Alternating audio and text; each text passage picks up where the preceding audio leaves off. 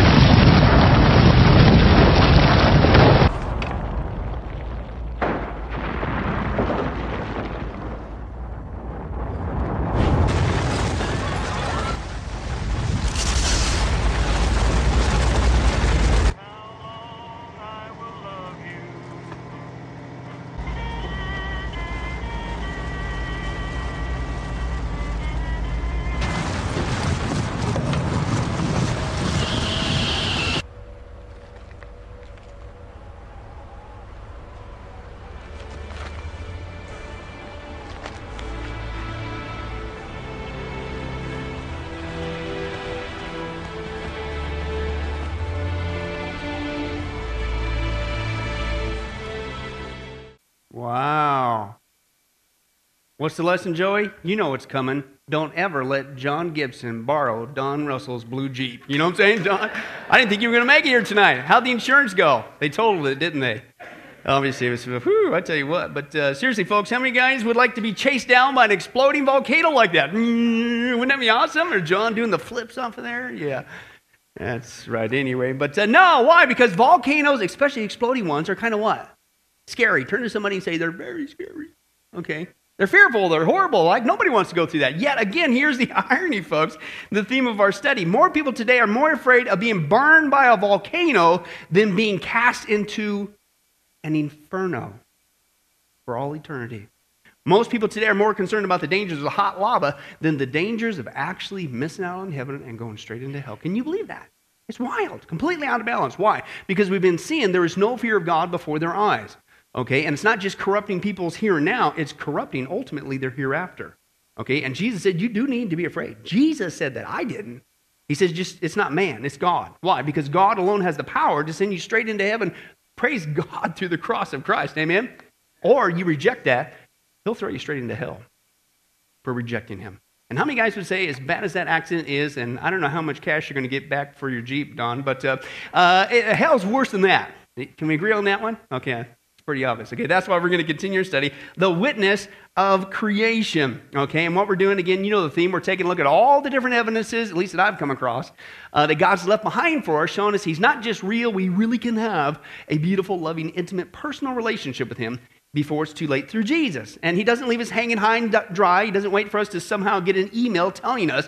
He gave it to us in the Bible. And throughout the Bible, we see all this evidence, and we saw that in a multitude of ways, not just one way. God wants us to get the message loud and clear. And we saw the first way was the evidence of an intelligent creation or intelligent design.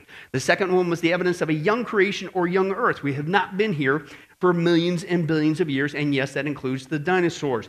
Uh, the third evidence was the evidence of a special creation. Okay, we came from the hand of God for a special relationship with Him. Okay, we did, it came from Adam, not an ape. Okay, the fourth evidence was the evidence of a judge creation in the days of Noah, i.e., God judges planet once. He says he's going to do it again. If we see evidence for the first time, you might want to pay attention to the second one. And God's warning for that. And then the last five times, if you're here, we saw the fifth one was the evidence of a fearful creation, i.e., the truth about dinosaurs. Because I know this is a shocker. In fact, let's take a moment of silence. I've always hated that person. You do that? What kind of a messed up anti Christian world are we in? You go to somebody to pay respects at a funeral, and it's like, right? Or if you want to uh, do something and, you know, uh, uh, uh picket something whatever, and you just don't make me stand there and say nothing. what happened to prayer? But anyway, that's a side note. But anyway, but as we've seen, the truth about dinosaurs, okay? Moment of silence. Why? Because, hello, shocker, evolution's lied to us. Again, and shocker, even about dinosaurs. And if you hear last time, we saw uh, to answer the skeptical question oh, yeah, really? Did the dinosaurs really get on the ark and then off the ark with Noah? Yeah, right. Where are they? And that's what we saw last time. We saw that they've been here the whole time. After uh, the flood of Noah, they got off the ark like the other land animals, different kinds, right? It's just mankind called them by a different name, right? Dinosaurs weren't invented until 1841. They called them dragons, okay? And then we saw that the reason why we don't have a big population uh, is because of the things that they went through. We saw this evidence with the biblical proof, the uh, comparison proof, and the historical proof, okay? Uh, but they're still there, okay? And that's what we're going to deal uh, with tonight, okay? Because you might be thinking the next uh, logical question, okay, interesting, I get it. This uh, dragon, if you supplant the word dragon throughout mankind's history, all the recordings and talkings about that, supplant it with the word dinosaur, that would explain where they went, if you will, after Noah's Ark. I get that, okay? But uh, if that were true, you'd still think that there would be some sightings somewhere of a couple of these things somewhere around the world, right, Joey? Right. Well, thank you for asking, Joey. That works well with my notes. Uh, guess what? We do.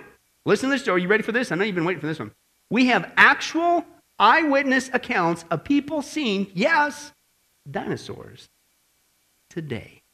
But don't take my word for it. Believe it or not, that God presupposes that this really is a possibility that you could look at a dinosaur. Open your Bibles again to the classic passage, Job chapter 40. And this is another thing I want to bring out in this passage. We've been here before, clearly seeing that God is talking about a dinosaur here to Job, but he also presupposes uh, that you could actually see one in the days of Job. Okay, let's take a look at that. Job chapter 40. Okay, and um, if you find Psalms, what do you do? Hang 11. All right. You're stuck over here in Jeremiah. What do you? Like there. In Job chapter 40. All right, we're going to read verses 1 through 19 and take a look at this passage. Once again, Job speaking, or God speaking to Job. And uh, because Job started to kind of crack, if you will, with all the things he was going through, began to question, wonder what God was up to. Okay, when, uh, and isn't it so encouraging that we never do that today? It was just Job made that unfortunate mistake. Yeah, let's move on. He's already meddling. All right, let's go. Uh, uh, 40, verse 1 says this The Lord said to Job, Will the one who contends with the Almighty correct him? Let him who accuses God answer him. And I love this. Then Job answered the Lord, I, am unworthy. How can I reply to you? I, I put my hand over my mouth. I, I, spoke once, but I have no answer. Twice, but I'll say no more. You know what that is in Hebrew? I shut up. No, but that's really what it's right? God is calling him on the carpet. That's what he says. Then the Lord spoke to Job out of the storm, and he says, Brace yourself like a man. You ever have one of those talks with your dad? When you put it over the line and you knew, oops, I went too far this time. It says, Job, that's what he's going through. Guys, brace yourself like a man. Okay, is what he says. I will question you, God says, and you will answer me. Would you discredit my justice, Job? Would you condemn me to justify yourself? Oh, oh by the way, do, do you have an arm like God's? Can your voice thunder like his? Then adorn yourself with glory, Job, and splendor, and, and clothe yourself in honor and majesty, and unleash the fury of your wrath, Job. And look at every proud man and bring him low. Look at every proud man and humble him, and crush the wicked where they stand, and bury them all in the dust together. Shroud their faces in the grave. Then I myself, God says, will admit to you that your own right hand can save you. And then he says this Look at what? Behemoth. Now, what's Behemoth? It's a dinosaur. Let's take a look at that proof again. Which God says, I made who what what's that phrase there? Along with you. So this creature exists with Job. Okay? Along with you, which feeds on grass like an ox. What strength he has in his loins, what power in the muscles of his belly. His tail sways like a cedar. As we saw before, what's a cedar? That's a tree. This thing is so big, its tail is the size of a tree. That doesn't fit an elephant and it doesn't fit a hippopotamus. A lot of people want to say, Excuse me? It's a dinosaur. His tail sways like a cedar. The sinews of his thighs are close knit. His bones are tubes of bronze. His limbs are like rods of iron. He ranks first among the works of God, yet his maker can approach him with his sword. Okay? So if you recall last time we were here, at the beginning of our study, we saw that God is using this creature, okay, called Behemoth, to teach Job a lesson on fear. Okay? Again, the context of this passage is Job began to question God, okay, if you will, acting like, God, you don't even know what you're doing. I can't believe, uh, right? And again, we don't do that. So God begins to question Job, and specifically, okay, about this fearsome, awesome, his chiefest first works, a creature called Behemoth, to remind Job the object lesson. Job, listen, you know this creature. Look at it. You know, you know exactly what I'm talking about. Look at this ginormous, big, giant animal called Behemoth. And if you have a natural, rightful fear of that thing, and you keep your mouth shut and run, and you don't sit there and that thing go, then Job, why are you doing that to me? I'm the one that made that creature and the universe and the stars and everything else. Okay, so God is using this creature again the context to teach Job a healthy lesson of fear. Now, again, I'll belabor the point. As a Christian, as a person who is redeemed, it's not a judicial fear. It's not like you're afraid of losing your salvation, that you're going to go to hell now because you got out of line or you sinned. Anybody glad that's not true? Okay? Yeah, no, it's a disciplinary fear that you can get a spanking from God. And that should be some healthy fear for you, okay? But the secondly, notice again the creature here, as we saw based on the scripture, is clearly talking about a dinosaur, right? And I don't want to go into that too deep. We've already been there on a whole study on that. Okay, tail, cedar, tree, big thing. Okay, it's a dinosaur, okay? And as we saw, it's probably something on the order of a brachiosaurus. Big, huge, massive dinosaur, okay? Now, the point I'm bringing this up this time uh, is notice what else God is saying to Job about this dinosaur, this behemoth. He says the word there. He doesn't just say behemoth, he says Job to specifically look at him. Now, stop and think about how many times we've ever, as Christians, we've read through this passage and we, number one, skipped over the fact that, yep, there's a dinosaur, one dinosaur mentioned in the Bible. We skip over that.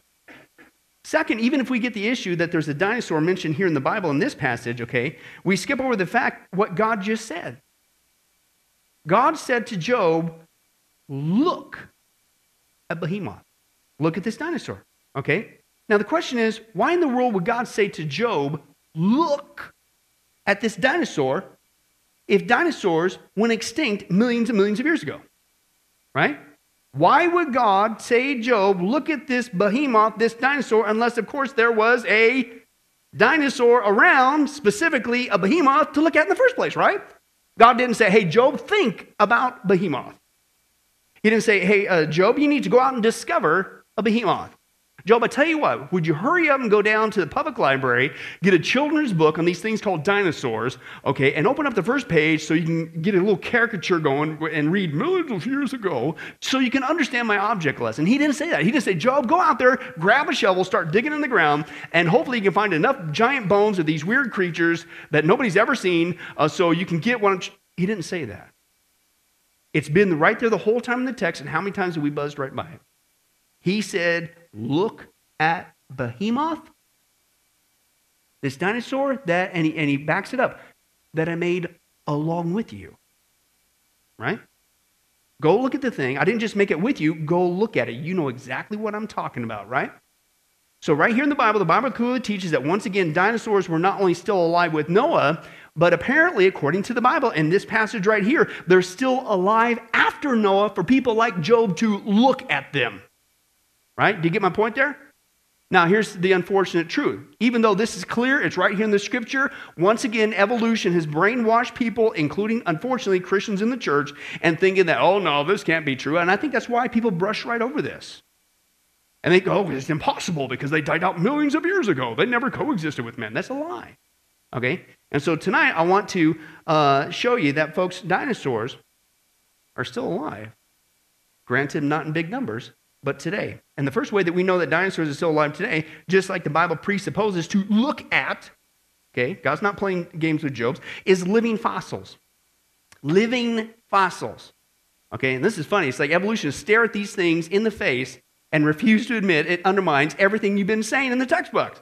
Okay? Evolutionists do not tell us, folks, by and large, you won't see this on one of their nature shows, okay, typically, uh, but they find all kinds of creatures, listen to this, all kinds of creatures out there in our world today, other than dinosaurs, listen, that they admit lived with the dinosaurs, except evolution says they died out with the dinosaurs. And they find them all over the place. We're going to see just a few of them tonight. But uh, the problem is, they're still alive today. So if you find creatures that live with dinosaurs and they even admit it, and they're still alive today, is it really out of bounds to think that maybe there's still some actual dinosaurs left today? I don't think so, but let's take a look at some of these living fossils, is what they call them. And oh, by the way, just because you call them living fossils, does that help your theory out? No, that's what they do. They just relabel stuff. But let's take a look. This is one of the biggest examples, okay? Uh, the coelacanth. Okay, how many guys going to name your next cat that? Don, you going to name your new Jeep that? The coelacanth? Right? Are you going to get it biometric so John can't get it next time? Okay, whatever. Anyway, let's move on. The coelacanth is a fish that has uh, lobe fins, and for years, evolutionists have taught, and you might remember this from school, uh, have taught that they were our first supposed ancestors of the first amphibians that walked upon land and eventually produced mankind. You hear about that? Right? Suppose a transitional fossil. They say it first appeared about 375 million years ago, but it went extinct about 80 million years ago. You know, at the time of the dinosaurs. Okay, but the problem is they not only found a live one back in 1938, but ever since then, guess what? They're finding them all over the place. Oops. Let's take a look at them. Japanese and Indonesian researchers have rare footage of live fossil fish called coelacanths. They made the discovery off the coast of Indonesia. Using a remote underwater robot, the researchers dived over 170 meters underwater. The coelacanths were believed to have been extinct for tens of millions of years, but were rediscovered in 1938 off the coast of South Africa. They have also been spotted by divers and from underwater vehicles off the Comoros Islands, Indonesia, and South Africa, but sightings were rare until now, and much about the fish still remains a mystery. The Indonesian coelacanth is believed to be a different species from its African cousins. This is the second live video footage ever gathered of the Indonesian version of this prehistoric fish. Prehistoric? That's another illusion, isn't it? Uh, oh, uh, but according to your definition, what you guys are seeing there in that still footage, um, that's something that lived, they say, with dinosaurs. But I thought they went extinct. So why do we still have these guys around? And you laugh at the idea that there might be some dinosaurs around. Very interesting. So much for being extinct. But here's the point. If this fish supposedly lived at the time of dinosaurs and is still alive today, is it crazy to think, maybe a handful, granted not a bunch, that there might still be some dinosaurs alive today? I don't think so. I think it's within the realm of reason. But that's not all. They not only have, there's many discoveries of these fish, and that they now know what the creature was like and how it behaved. Now, this is important because they still use this as supposed uh, evidence for evolution. Okay? And shocker, what they now know, they're finding so many of these coelacanth, they, they've studied them. And they now know that what they see of their behavior and their body parts that we were told in the textbooks with all these nifty drawings was wrong. Okay? Completely wrong like this video shows. One of the most important of these alleged transitional forms was the fossil of a fish called a coelacanth. For years, evolutionists claimed that this creature, which was only known in the fossil record, had characteristics similar to those of land-dwelling animals. It had, they argued, primitive legs and a primitive lung.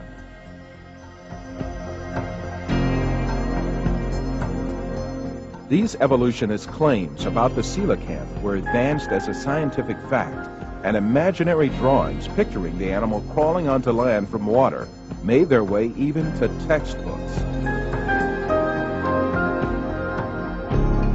It came as a great shock to evolutionists when a living example of the supposedly extinct coelacanth was caught in the Indian Ocean in 1938.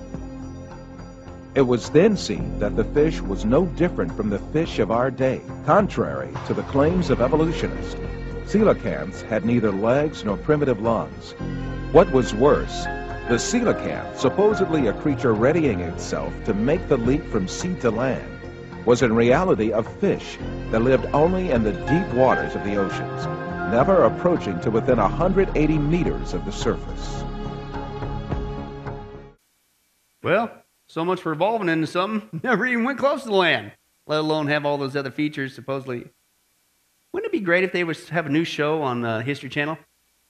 Another live from evolution, brought to you by Kellogg's, makers of fine breakfast cereal. Tonight's episode is once again line number 5322, the coelacanth. We got it wrong, but hey, we're intellectually honest and we're going to make it right.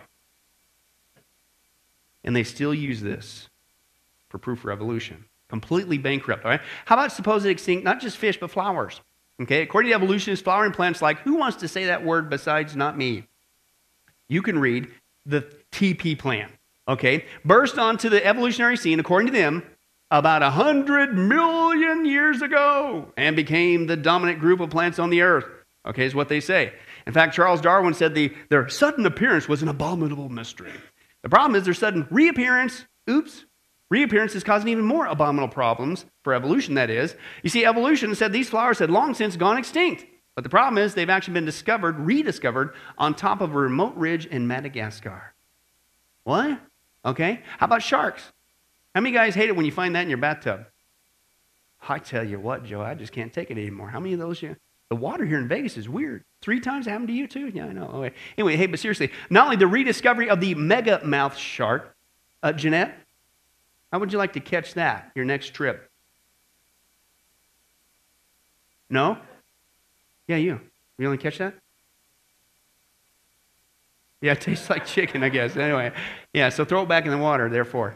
All right, the megamouth shark, okay, because again, that was supposed to be gone, but now they got him. They find him now, the megamouth. All right, caused a big stir. But the rediscovery of another shark, this one's called the frill shark, I'm going to show you in a second, and uh, existed again in the time of dinosaurs. But again, supposedly got extinct. They disappeared with the dinosaurs. Well, guess what? They still find him today. Let's take a look at this creepy critter uh, on film. This is wild.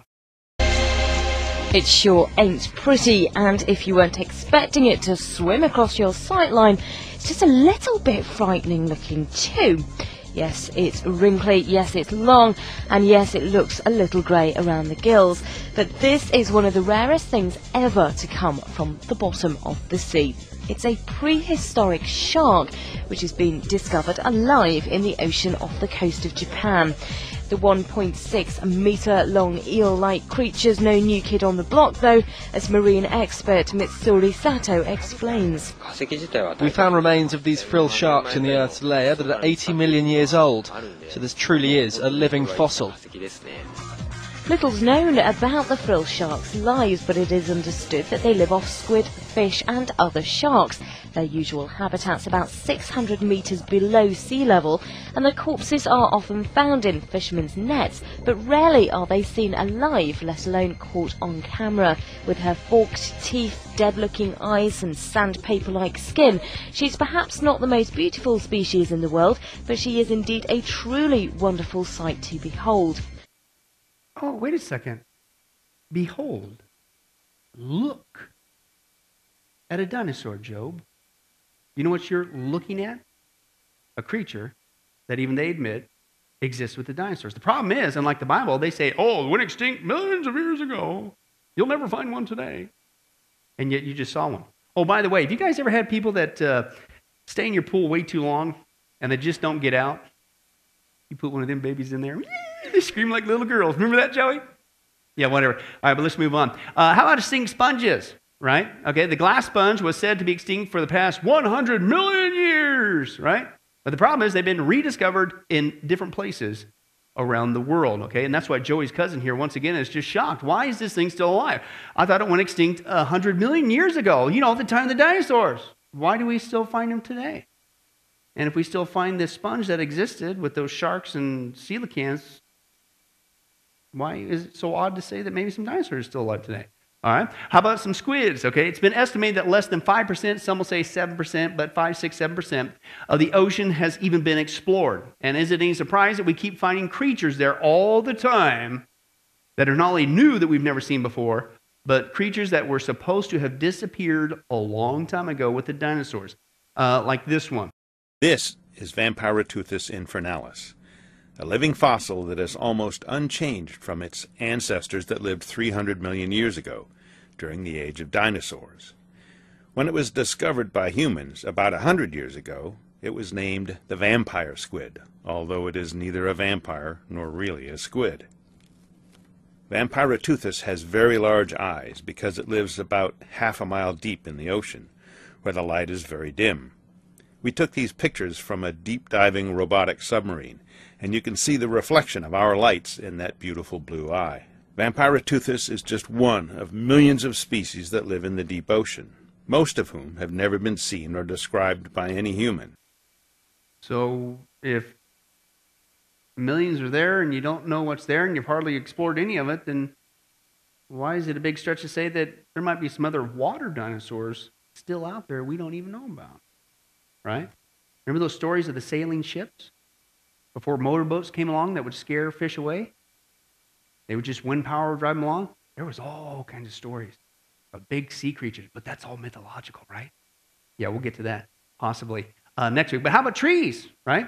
Okay, one of the most amazing recent discoveries of a so-called living dinosaur occurred just uh, last few years. Uh, it's called the Wollemi pine, and it's actually messed up evolution's uh, timeline. One of the oldest rare plants in the world, the Wollemi pine is now available to gardeners in Britain. In 1994, in a remote Australian canyon in the Blue Mountains of the Wollemi National Park, explorers discovered a grove of ancient trees. These last few remaining survivors are now amongst the rarest living things on Earth. Their discovery is the botanical equivalent of finding a dinosaur alive in the 21st century. It's been missing, presumed dead, for at least 65 million years. Now to the botanical equivalent of a pet dinosaur, the discovery of the Wollemi pine, a plant from Jurassic times believed to be extinct. This is the botanical find of the century. A collection of prehistoric pine trees has gone up for auction, with collectors paying big for a piece of living history. Nature lovers finally had the chance today to create their own Jurassic Park with the auction of the first trees grown from cuttings of the world-famous Wollemi pine. An auction of some of the rarest plants in the world has raised more than a million dollars to help preserve the trees in the wild. They were the first group of Wollemi pines to be grown from the trees that were only discovered just over a decade ago. One day, 11 years ago, a National Parks officer named David Noble abseiled into an unknown gorge and found himself standing in a strange forest. And just as quickly, an unprecedented effort to save this ancient species began.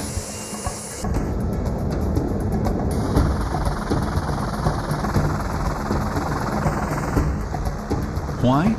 Because there are only a hundred of these trees that are known to exist in the wild. And they're real hard to get to.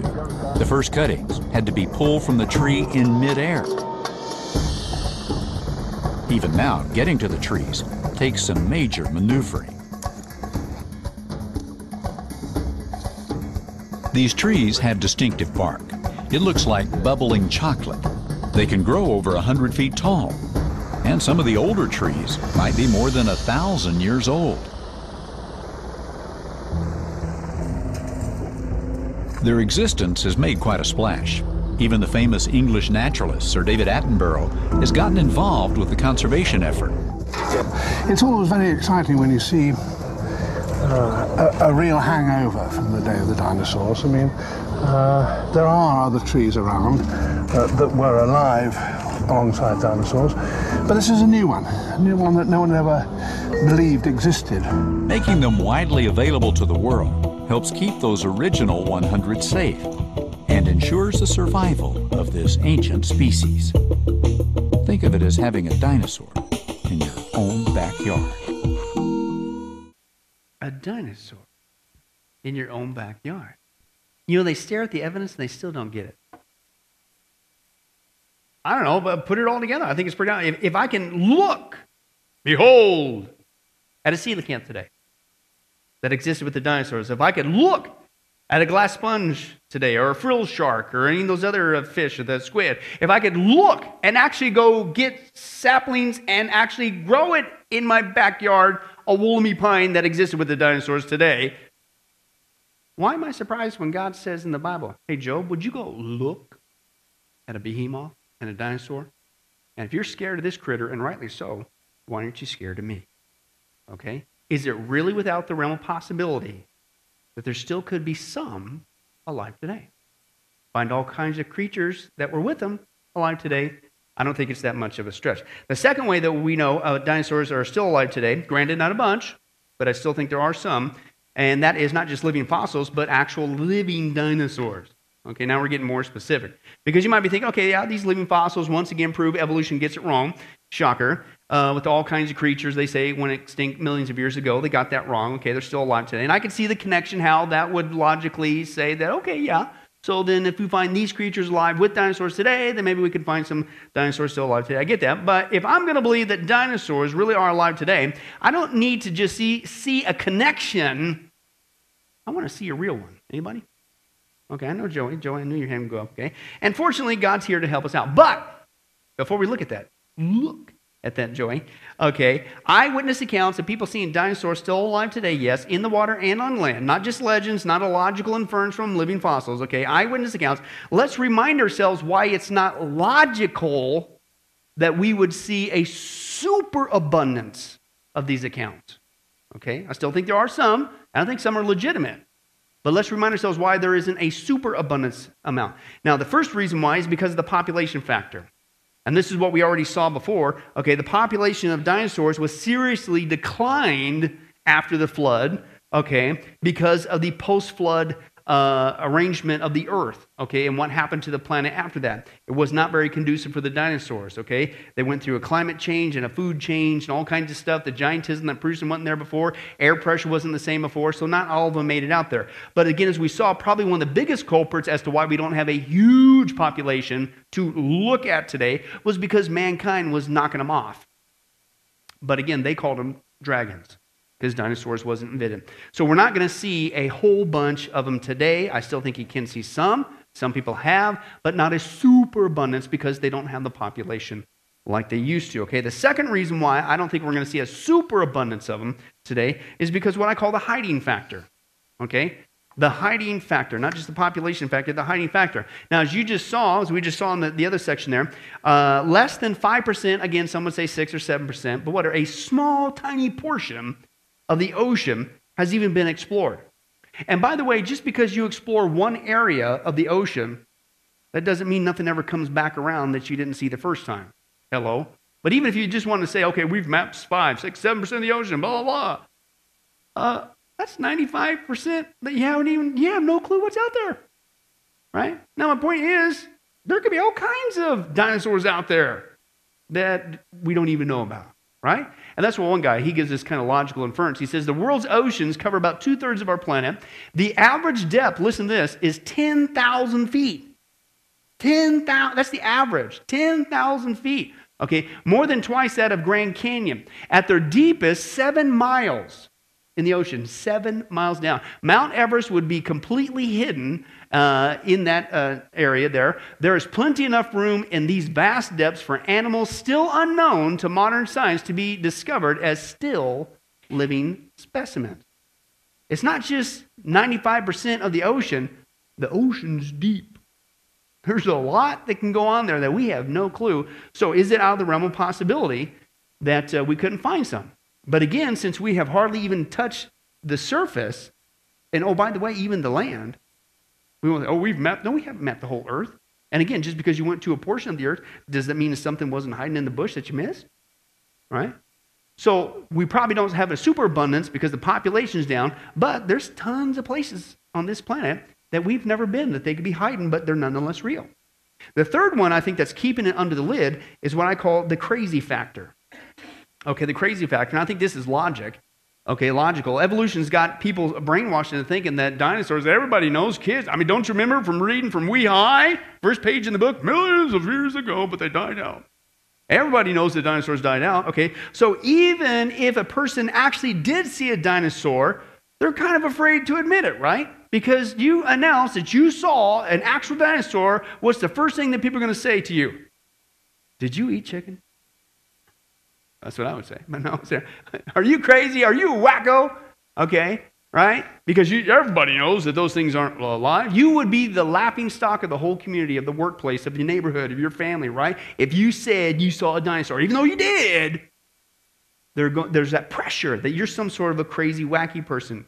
Okay? So I think that keeps the lid on some of them. The fourth reason why I think it's not logical to say that we're going to have a superabundance of testimonies of living dinosaurs is what I call the camera factor. Okay, the camera factor. And this, I think, is common sense because even if somebody is brave enough to face the ridicule of going, okay, I know they're going to call me crazy. They're going to say you're a wacko, that you saw a dinosaur. Ha, ha, ha. Okay, but I've got to, I saw it. I know what I saw, right? Even if you were able to brave that, okay, and you say you actually saw a dinosaur today, typically the next logical question that people are going to ask you is say, oh, yeah, did you get a picture of it? Right? And here's the point if you didn't get a picture of it, even though you actually did see it, what are people going to say? You like, oh, come on, because if it was me, I would have got a picture of it, right? Really?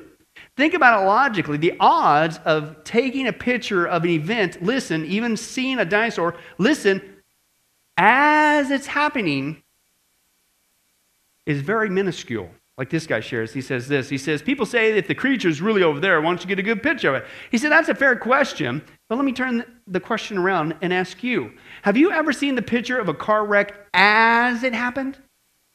You won't either, at least not very often. There's been thousands and thousands of wrecks. It, it happens so fast you say, oh, wow, they're going to, they're going to, boom, and it happens, right? Okay, and he says this. Uh, uh, here's my camera. Oh, should have got a picture of it, right? You could have whipped out your cell phone. You had it right there, right? He says the problem is you should have gotten a picture, but the problem is you think of it after the event happened because it happened so fast and it's so drastic. Whoa. But did that make it not real? No, okay? And so if you're out swimming or fishing, all of a sudden you see a dinosaur and you say, oh, wow, there, oh, and you're literally in shock. Ah! And then he's gone. Okay? You're not crazy. You're not inept. You just don't think about it because of the event. It's a shocking event, and would be, right? But you don't think about it until after it happens. So he says, I don't fault folks for not getting a good photograph. Do you carry a camera with you right this second? Typically not a camera, but we do have a cell phone right? But again, let's say this were actually going to happen tonight. Okay, even if you did, if a dinosaur suddenly crashed through your wall and then exited the scene, like for instance, here comes a Tyrannosaurus Rex, I kid you not, flying through there, boom, at full speed, bang, runs through that, barely uh, misses right through here, goes, boom, gets there, and uh, flies right out that window. What are the odds? And it all happened in five seconds. Just went boom, boom. How many pictures any one of us, even though every single one of us, yeah, we got a video camera, we can cut that out. Okay, uh, but that's why you're going to see some footage because people do have video cameras. They, do, they are getting some footage. We'll get to that later. Uh, but typically, as far as a picture, taking a picture, what are the odds that we would ever snap anything off? We would be so freaked out, right? Our heart rate, ooh, and still, and then, right? Right? Right? Even though most of us have a cell phone. So that's the, that's the whole point, okay? People want to say, oh, if it was real, it was me, I would have got a picture. If you think about it logically, the odds of even getting a picture and then even getting a clear picture, it's not that high. It's not that it's not real, but if you think about it, it's such a fantastic event. It, explains why you don't see abundant supply of these pictures, okay? But that's still all. The fifth reason why I don't think that we have a superabundance, I think there are testimonies, we'll see them, Lord willing. Why we don't have superabundant supply of these testimonies is because what I call the blindness factor. Okay? As we saw before in this, and just a little bit ago, the evolutionists are looking at living dinosaurs. They're looking at them, look with their own eyes, but they just can't, they can't put two and two together. Hey, maybe our theory is completely wrong. Right? They're looking at it square in the face, but they can't come to the right conclusion. This is what I mean with this, okay? Evolutionists has blinded us to the fact about dinosaurs that there's no way they could ever exist today, right?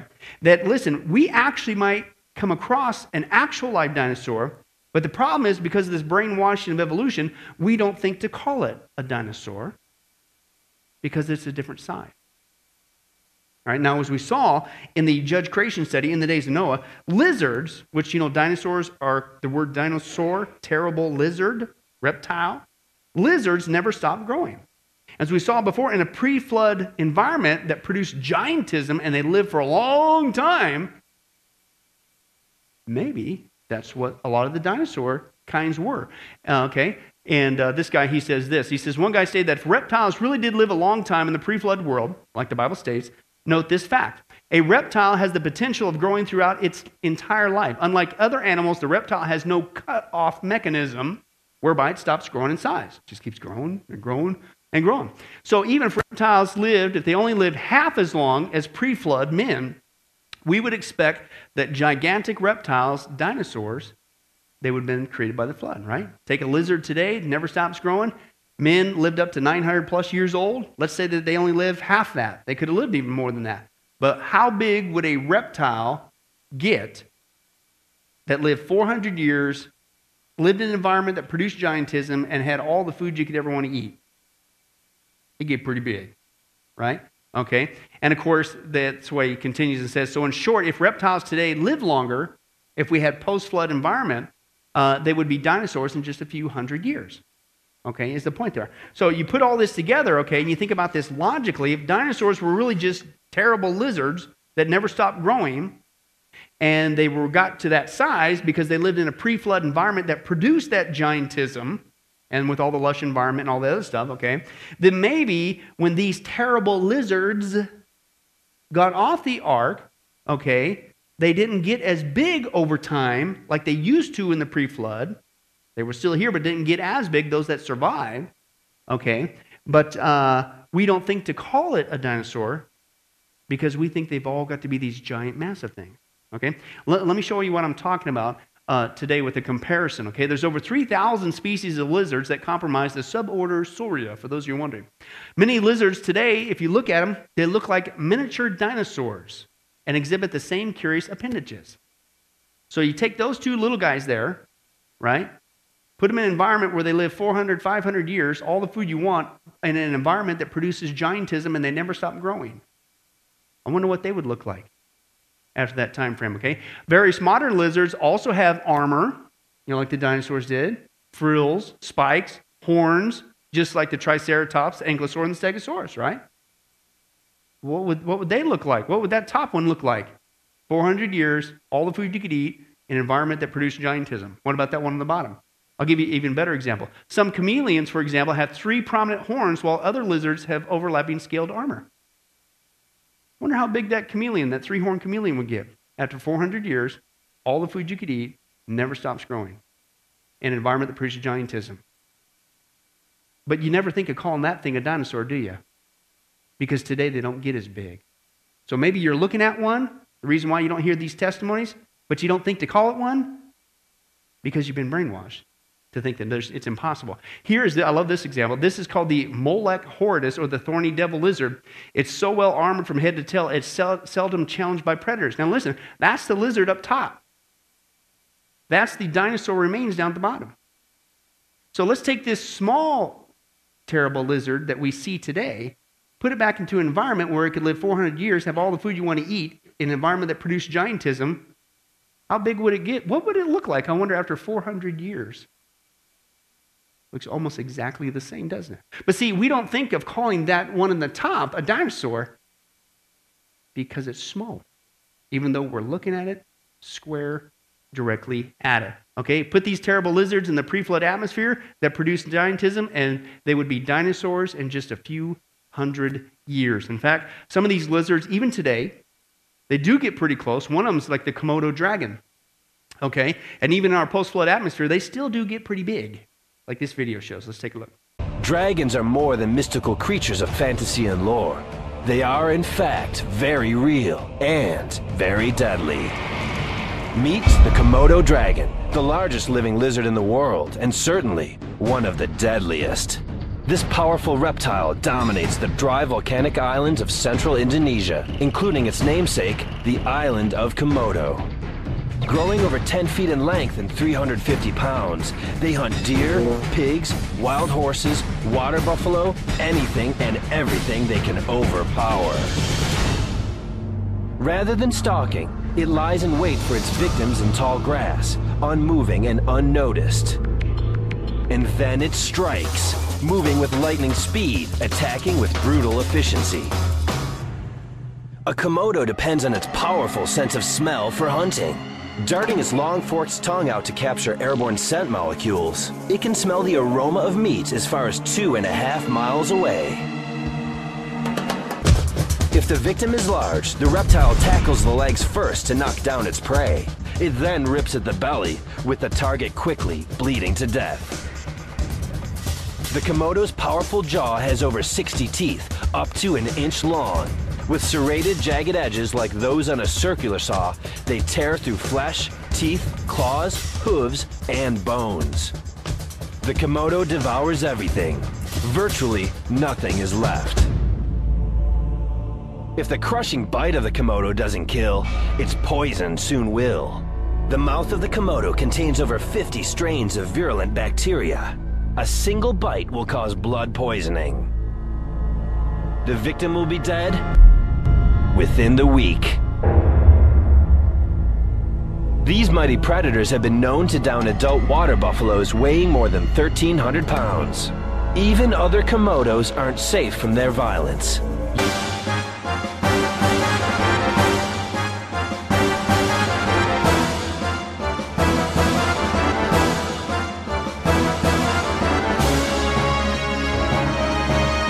Whether hunting alone or in groups, attacking prey or each other, the Komodo has survived on savage skill and is proof that dragons do exist and that their bite is far worse than their bark.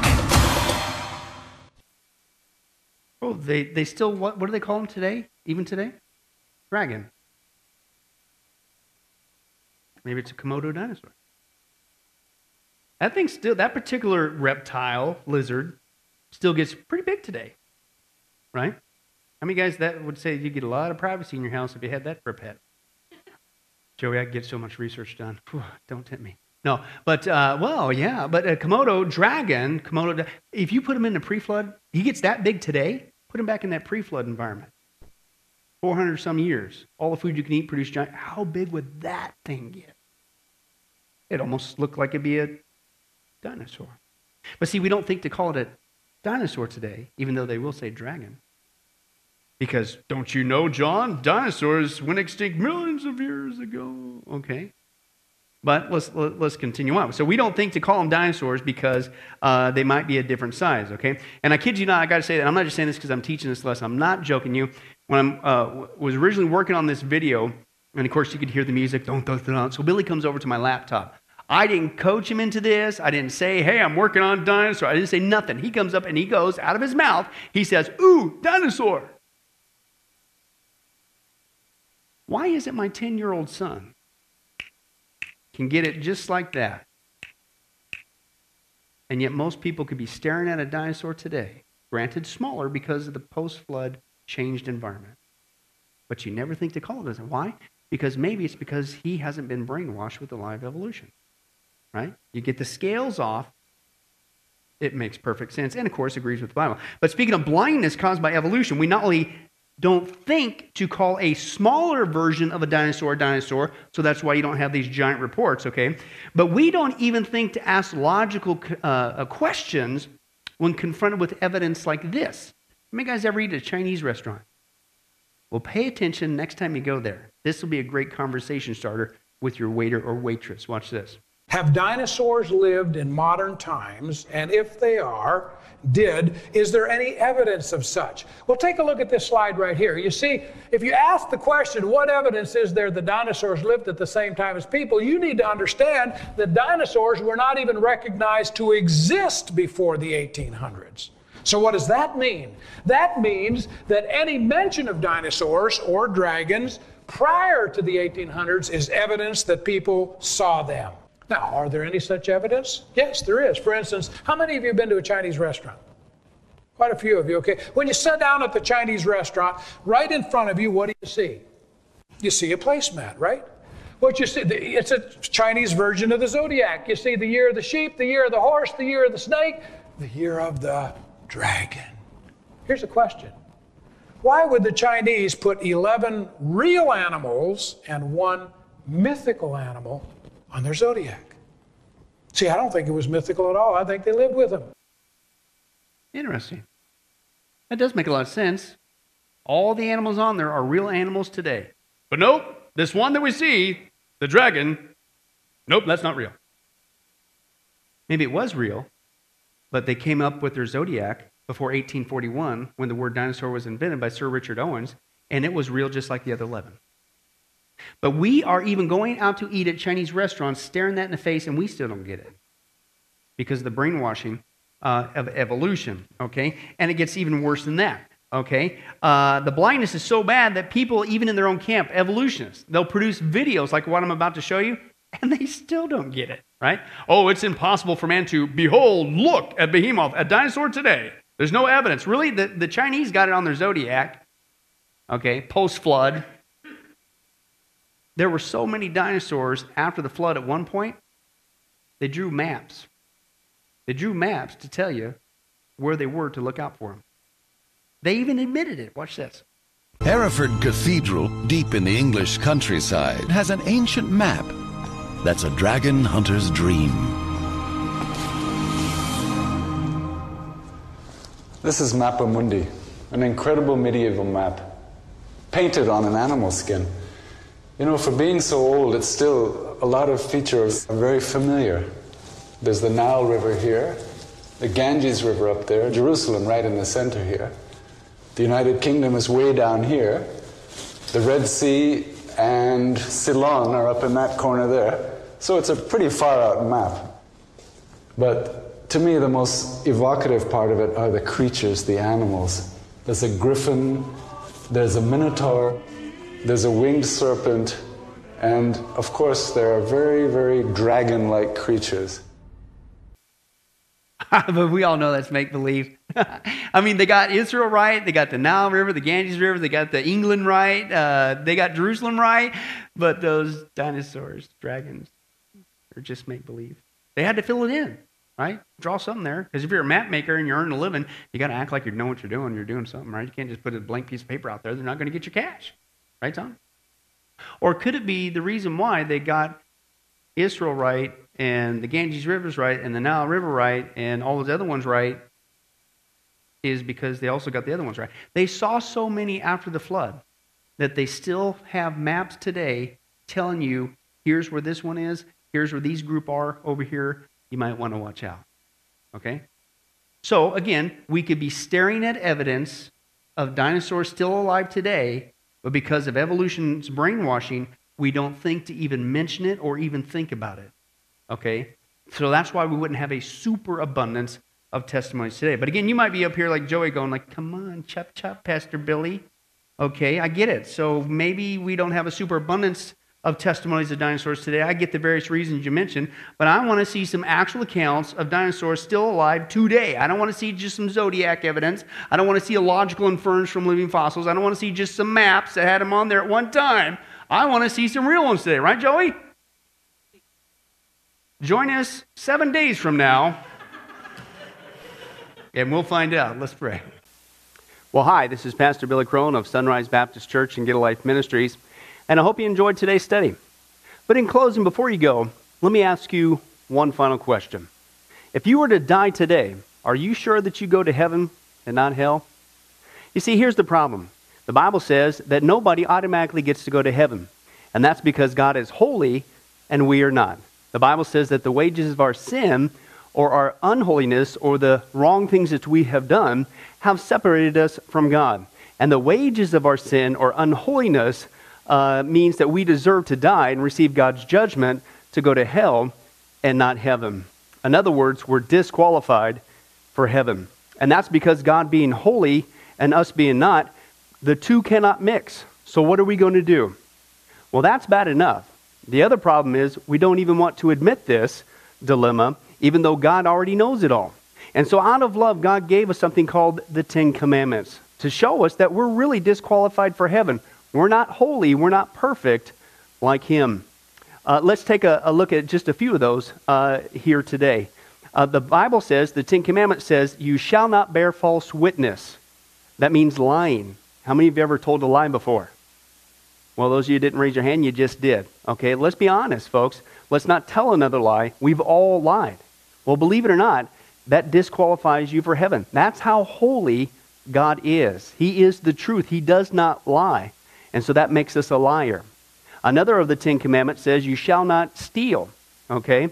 How many have ever taken anything without permission? Well, all of our hands should have went up at that one. Uh, we've already said we're a bunch of liars. Okay, well, we've all done that. And it doesn't have to be a bank, uh, it could be a pencil in the third grade. Uh, that means that we're a thief. Okay? The Bible says that God is so holy, even his name is holy, and that's why one of the Ten Commandments says, You shall not use the Lord's name in vain. Hey, folks, isn't it ironic how uh, now the blessed name of Jesus Christ, the Bible says there's no other name under heaven by which men might be saved, Jesus Christ, has now become a cuss word? Folks, the Bible says that's the sin of blasphemy. Okay? And folks, let's be honest, we've used God's name in vain uh, before. The Bible also says in the Ten Commandments, you shall not commit adultery.